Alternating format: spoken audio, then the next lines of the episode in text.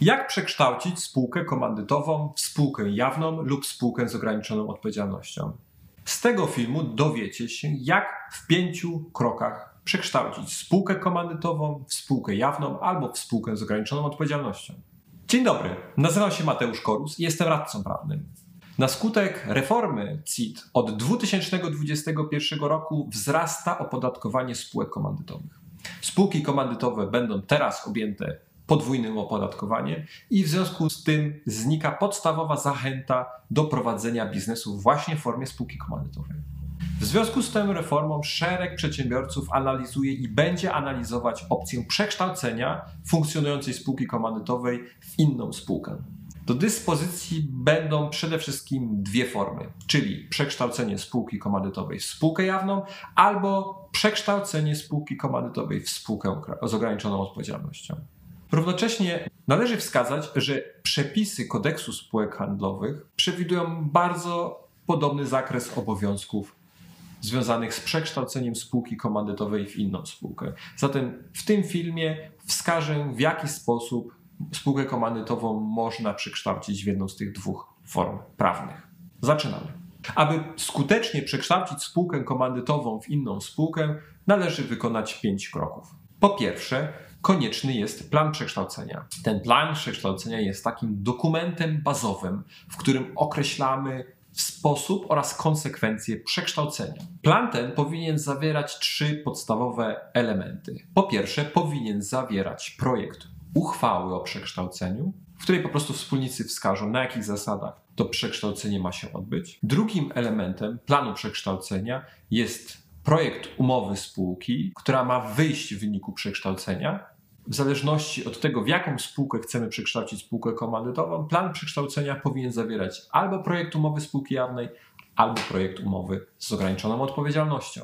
Trzecim elementem takiego planu przekształcenia jest sprawozdanie finansowe spółki. I uwaga, tej części nie należy zlekceważyć. Przed przekształceniem spółki powinny przeanalizować dokładnie kwestie bilansowe dotyczące przekształcenia. W szczególności w kontekście tego, czy w wyniku przekształcenia nie dojdzie do zwiększenia majątku spółki. Sprawa ta ma pierwszorzędne znaczenie, ponieważ to zwiększenie bilansowe wartości majątku spółki będzie podlegało podatkowi od czynności cywilnoprawnych. Zatem na tym etapie możemy już stwierdzić, czy od strony podatkowej na skutek przekształcenia powstanie nam obowiązek zapłaty podatku PCC. Krok drugi. W przypadku, gdy przygotowaliśmy już plan przekształcenia, powinniśmy dwukrotnie zawiadomić wspólników. Przepis ten będzie mieć znaczenie przede wszystkim w przypadku takich spółek, w których to grono wspólników jest niejednorodne. W przypadku takich spółek należy zadbać, aby w sposób prawidłowy wszyscy wspólnicy zostali powiadomieni o zamiarze przekształcenia, tak żeby później ewentualne braki formalne nie wpłynęły nam negatywnie na proces przekształcenia. Krok trzeci. Podejmujemy uchwałę o przekształceniu. Jeżeli mamy już sporządzony plan przekształcenia oraz dwukrotnie zawiadomiliśmy wspólników o zamiarze przekształcenia, teraz musimy już podjąć samą uchwałę o przekształceniu. Zarówno w przypadku przekształcenia spółki komandytowej w spółkę jawną, jak i w spółkę z ograniczoną odpowiedzialnością istnieje wymóg dokonania tej czynności w formie aktu notarialnego. Oznacza to, że taką uchwałę o przekształceniu musi zaprotokołować notariusz. Istnieją pewne różnice w przypadku przekształcenia spółki komandytowej w spółkę jawną konieczna jest zgoda wszystkich wspólników na takie przekształcenie. Natomiast w przypadku powzięcia uchwały o przekształceniu spółki komandytowej w spółkę z ograniczoną odpowiedzialnością wymagana jest zgoda wszystkich komplementariuszy spółki komandytowej oraz większości dwóch trzecich wspólników spółki, którzy są komandytariuszami. Co ważne, od 2020 roku zostały wprowadzone tutaj pewne ułatwienia. Wcześniej interpretacja przepisów nie była jasna. Do 2020 roku sama uchwała o przekształceniu równocześnie oznacza, że umowa spółki przekształconej została zawarta. Jeżeli mamy już prawidłowo podjętą uchwałę o przekształceniu, kolej na krok czwarty, czyli wniosek o rejestrację w KRS. Sama spółka może przygotować stosowne dokumenty i złożyć je w KRS, ale na tym etapie można również posłużyć się profesjonalnym pełnomocnikiem, który na bazie pełnomocnictwa prześle do właściwego sądu wniosek o rejestrację w sądzie spółki przekształconej. Na tym etapie wraz z wnioskiem należy skompletować wszystkie dokumenty, które stanowią załącznik do tego wniosku. Wyłącznie pełny wniosek ze wszystkimi załącznikami może spowodować skutek, czyli zarejestrowanie przekształcenia przez sąd rejestrowy. Etap piąty jest już praktycznie bez jakiegokolwiek wpływu wspólników. Wspólnicy nie mają już zbyt dużego oddziaływania na proces przekształcenia. Stosowne dokumenty zostały przygotowane, przyjęte i złożone w sądzie. W kroku piątym to sąd musi dokonać przekształcenia spółki. Przekształcenie jest skuteczne dopiero od momentu, w którym sąd zarejestruje spółkę przekształconą. Dopiero od tego momentu przekształcenie wywołuje skutki. Na tym etapie warto pamiętać, że do pewnego stopnia można sterować dniem, w którym przekształcenie zostanie dokonane. Warto o tym pamiętać choćby z tego powodu, że w pewnych przypadkach konieczne jest zamknięcie ksiąg rachunkowych i ich ponowne otwarcie na dzień zarejestrowania przekształcenia. Zatem warto, aby ten dzień nastąpił na pierwszy dzień miesiąca. W praktyce wygląda to tak, że wraz z wnioskiem o rejestrację przekształcenia zwracamy się z prośbą do sądu, aby sąd dokonał rejestracji na pierwszy dzień miesiąca kalendarzowego. Należy pamiętać, że proces rejestracji może zająć trochę więcej czasu. Dlatego, w zależności od sądu, dobrze złożyć taki wniosek z 3 do 5 tygodniowym wyprzedzeniem, tak aby sąd rzeczywiście mógł dokonać rejestracji przekształcenia na pierwszy dzień miesiąca kalendarzowego. Ok, czyli wiemy już sposób, w jaki takie przekształcenie musi być dokonane. Co ciekawe, ono jest bardzo podobne w przypadku przekształcenia spółki komandytowej w spółkę jawną i w spółkę z ograniczoną odpowiedzialnością. Porozmawiajmy jeszcze o kosztach związanych z przekształceniem. I tu na spółki czeka od 2020 roku miła niespodzianka. W 2020 roku zostały przyjęte zmiany w kodeksie spółek handlowych, które znacząco uprościły proces przekształceń.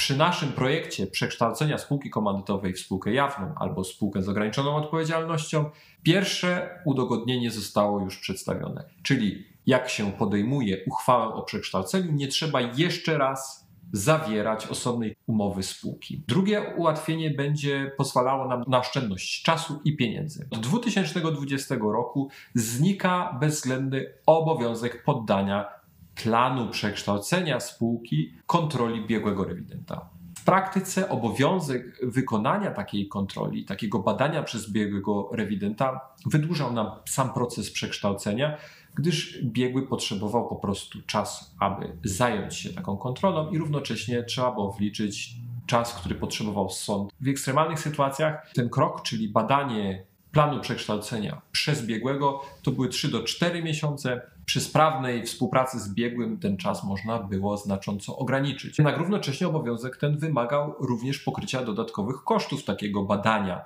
planu przekształcenia przez biegłego rewidenta. W praktyce wynosiło to pomiędzy 3 do 5 tysięcy złotych netto. Od 2020 roku znika ten obowiązek, zatem jakie koszty tak naprawdę trzeba ponieść, chcąc przekształcić spółkę komandytową w spółkę jawną lub spółkę ZOO? Po pierwsze, w przypadku takiego przekształcenia powstanie koszt sporządzenia aktu notarialnego, który najczęściej wyniesie kilkaset złotych. Ponadto musimy zarezerwować 600 złotych tytułem kosztów sądowych związanych ze złożeniem wniosku o rejestrację przekształcenia. Każde pełnomocnictwo złożone w takim postępowaniu rejestrowym to 17 złotych. Ponadto trzeba wliczyć koszt przygotowania sprawozdania finansowego i potem koszt otwarcia i zamknięcia ksiąg rachunkowych, przy czym to otwarcie i zamknięcie ksiąg rachunkowych nie będzie mieć zastosowania w każdej sytuacji. Na koniec trzeba również przewidzieć pewną pulę środków na koszt profesjonalnego pełnomocnika, który wesprze cały proces, o ile spółka zdecyduje się na taki krok. I na koniec warto pamiętać o podatku od czynności cywilnoprawnych.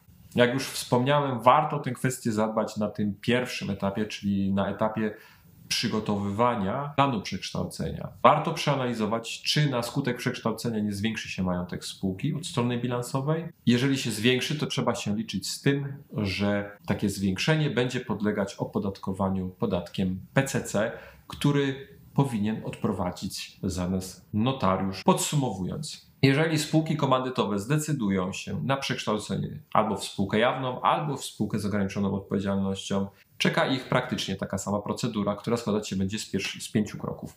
Po pierwsze, trzeba przygotować plan przekształcenia ze stosownymi załącznikami, czyli z projektem uchwały o przekształceniu, projektem umowy spółki, a także sprawozdaniem finansowym.